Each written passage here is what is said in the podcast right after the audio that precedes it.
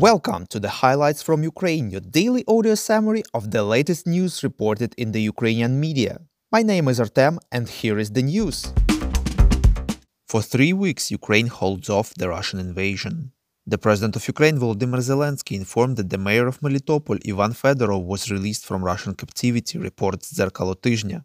Fedorov was kidnapped by Russian forces on March eleventh and, according to the speaker of the head of the president's office, was exchanged for nine Russian soldiers.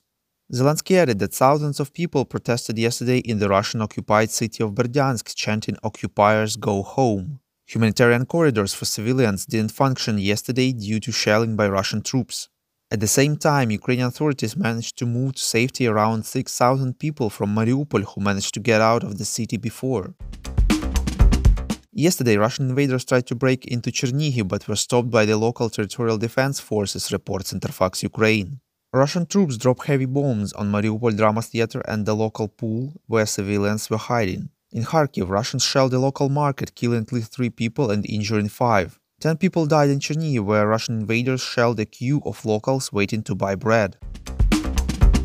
The U S President Joe Biden announced the provision of additional military assistance to Ukraine for another eight hundred million dollars, reports Interfax Ukraine.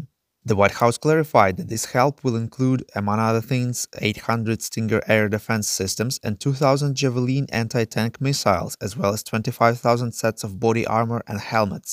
The U K announced its intention to hand over to Ukraine a batch of Starstreak manpads, which can shoot down air targets at a distance of up to five kilometers.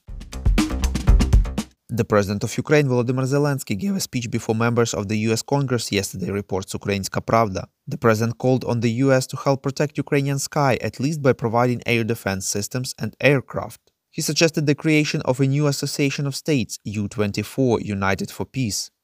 Zelensky clarified that such a union will have the strength to stop conflicts immediately, provide all necessary assistance within twenty-four hours, if necessary with weapons, sanctions, humanitarian aid or money. It may also operate to provide help in times of natural or man-made disasters. The president of Ukraine asked that the United States put on the sanctions list all Russian officials who do not break ties with those responsible for the aggression against Ukraine. He added that all U S companies should leave the Russian market, not to help them make money to fund the war. The International Court of Justice has ruled that Russia should immediately suspend hostilities in Ukraine, reports Radio Liberty. This is a Biden decision and should be implemented at once. The president of Ukraine, Volodymyr Zelensky, welcomed the decision and warned that if official Moscow refused to stop the war, it would find itself in yet further isolation.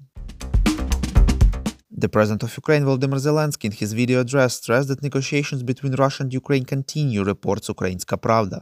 Zelensky said that his priorities in the negotiations are absolutely clear: ending the war, guaranteeing security, sovereignty, restoring territorial integrity, real guarantees and real protection for Ukraine.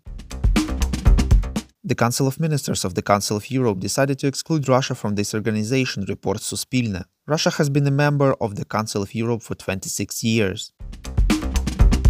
Ukraine has become a member of the Energy Union and completed the synchronization of the Ukrainian and European power systems, reports Ukrinform. The president of Ukraine, Volodymyr Zelensky, thanked the E U for helping with this process. We call on you to demand from governments of your countries to impose the toughest sanctions possible on Russia and its citizens to stop their invasion of Ukraine. Thank you.